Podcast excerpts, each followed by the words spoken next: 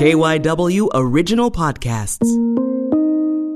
For more stories about the coronavirus pandemic in Philadelphia, subscribe to KYW In Depth on the radio.com app or wherever you listen to podcasts. The coronavirus pandemic from KYW In Depth. I'm Matt Leon. Time for our look back at the week that was in the American economy in the midst of a pandemic and in the midst of a lot of unrest.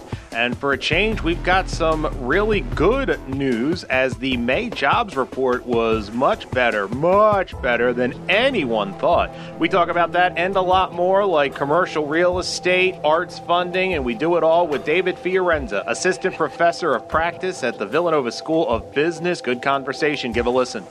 Well, David, we usually start talking about unemployment, and usually it's jaw dropping numbers, but uh, we just got the unemployment rate for May, and all of a sudden we got some real positive news. Instead of going up to 20% like most people had predicted, it actually goes down to 13.3. I mean, still awful, but considering where we could have been, uh, looks like we added two and a half million jobs last month. This goes against everything everybody was predicting. What are your thoughts? What how what are your how do you explain this? You are correct, Matt. It is still jaw dropping, but in the opposite direction. Uh, I think the economists uh, were looking at numbers like they always do, but I think the comeback or recovery is happening a little quicker than they expected. And that's where they were way off on their estimates. They didn't believe people were going to be coming back to the economy this quick. And I didn't either because of states like New York, New Jersey, Pennsylvania, Illinois, and California. That's about one third of the economy and was still being in a phase of either a yellow or red phase or halfway shut down. I'm still surprised to see the numbers go in the opposite direction. I'm pleased as well. Do you think we are going to see though some wild swings here over the next few months, just because the volatility of this? Some states are opening up, but if we see a spike, uh, they might have to take a step back. Are you? I don't think this is going to be a straight climb. Do you? I think it's going to be up and down. I know the economy is showing signs of life. I've seen housing and um, building permits increasing in the area interest rates remain low for borrowing and for mortgages. And this was the this was the time of the year when people are starting to look at moving because they're getting towards summertime. I'm hoping we're not going to go in the opposite direction. And then when you and i speak in the month of july we're seeing unemployment go back up to 15 or 20 percent. So i hope that the recovery for the labor market continues. And i i I think it will, but there we have we have hope, but we still have to have caution. And you had mentioned to me about those housing and building permits in the tri state area going up. Uh, are you surprised by that?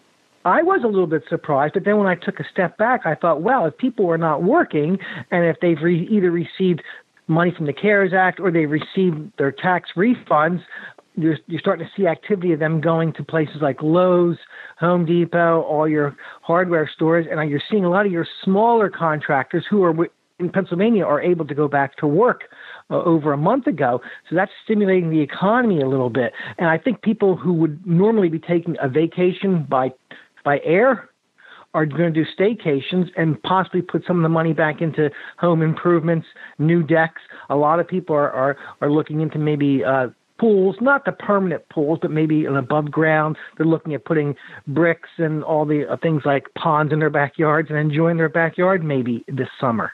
We talked a few weeks ago about municipal budgets, state budgets, and the concerns. Uh, what have you seen on that front? Do you, do you still have big time concerns about this? Well, I had I had concerns if a municipality or city only has one source of tax revenue, meaning if they have a source of tax revenue of just the uh, income tax or the wage tax, because average hourly earnings are actually going down. They went down 1% uh, from last month to this month.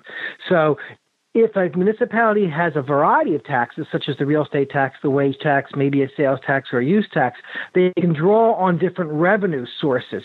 And with the pandemic hitting and closing down around March 15th, a lot of your suburban municipalities were able to collect anywhere between 80 and 85 percent of the real estate tax, which is going to help them get through the summer months.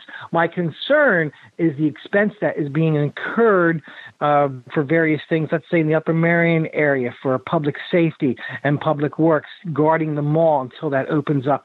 Or a lot of the municipalities uh, that I've been uh, contact with, a, a lot of their police departments are traveling 10, 15, even 20 miles to help out in neighboring communities uh, for things such as looting, uh, peaceful protesters, those kinds of things.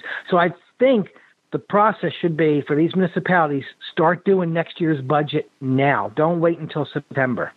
One of the things we were curious slash concerned, no, even if there's federal relief, even if uh, places do everything they can, we're going to see some pretty austere budgets. And it seems to me when you have to deal with austerity, one of the first things that gets the axe is funding for the arts. Is do you have a concern kind of across the board that we're going to see a lot of really cool places, really important places see their funding dry up just because of the situation we're in?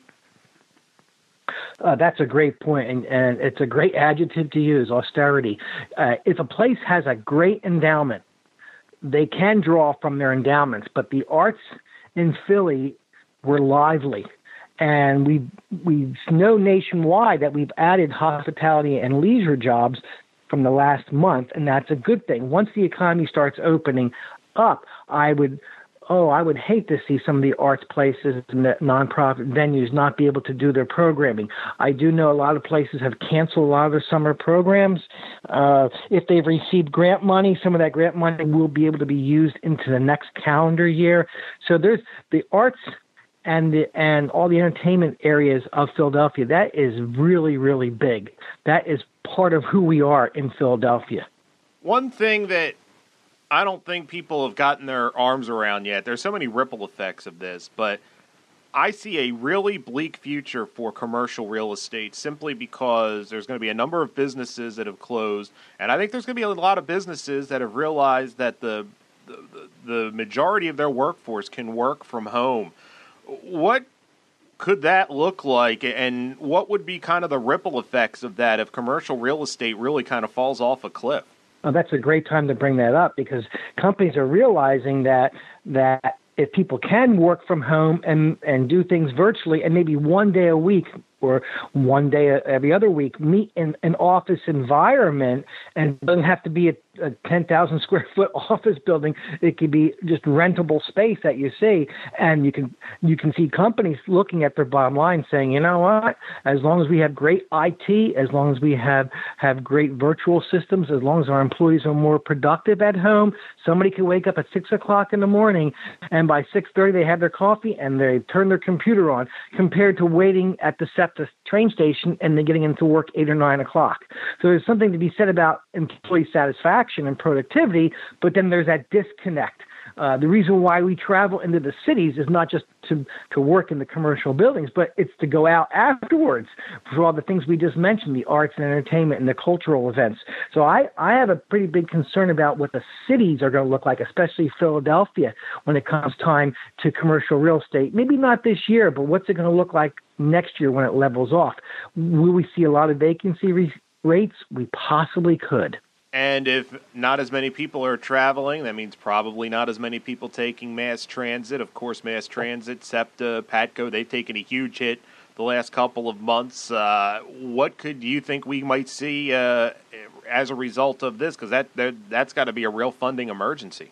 Absolutely. The multiplier effect, not only for the fact that people aren't using SEPTA, but what does that say about the gasoline taxes that we pay uh, every year to the Commonwealth and to the federal government? If people aren't traveling as much, that means less funding for filling the potholes, redoing the streets, and also less funding for public transportation. And I think that's going to be a big concern because Philadelphia relies on the state of the state of Pennsylvania, the Commonwealth's budget help assist in the budget for SEPTA.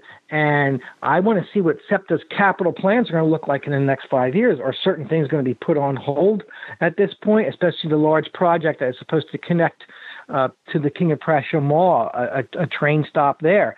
Things like that may be put on hold. Uh, the the train that would be going down into Center City that's going to go further all the way down into the shipyard will that be put on hold? All these kinds of projects, capital projects, may have to be rethinked and deferred for a few years. And we often kind of ask you what are some things kind of maybe off the radar that aren't in the headlines right now, but we could need to pay attention to economic wise? Anything that's kind of bubbled up that you think people should keep an eye on? I'm going to have to go back to um, what I always talked about with universities. Universities are are not just think tanks and they're not great resources for the community, but they're also economic engines. And what will our great universities look like in the tri-state area in the future? Will will we have more online? If we have more online, will that mean less people traveling into the city universities such as Penn, Drexel, and and all the other neighboring universities, how will they be able to, to weather this storm? Uh, they employ hundreds, if not thousands, of employees, all of our universities, as well as putting out good products of students that are going to go into the workforce. So I don't know if this is going to be a transition year for students, maybe a year where they where they take off uh, a year where they maybe go to a community college and transfer into a four year college. So there's a lot of impacts, not just for for Villanova, but the Big Five and even beyond, even the the schools that that go into the, the five county area, because we are rich with a lot of good educational institutions. That's it for this episode of KYW In Depth Coronavirus. For more stories about the coronavirus pandemic here in the Philadelphia area, or if you want to know how what you see or hear on the news is going to change your own life or your own routine, then subscribe to the KYW In Depth podcast. Search for KYW In Depth on the radio.com app, on Apple Podcasts, or wherever you listen to your favorite shows. My name is Matt Leon, and we'll have another episode out soon.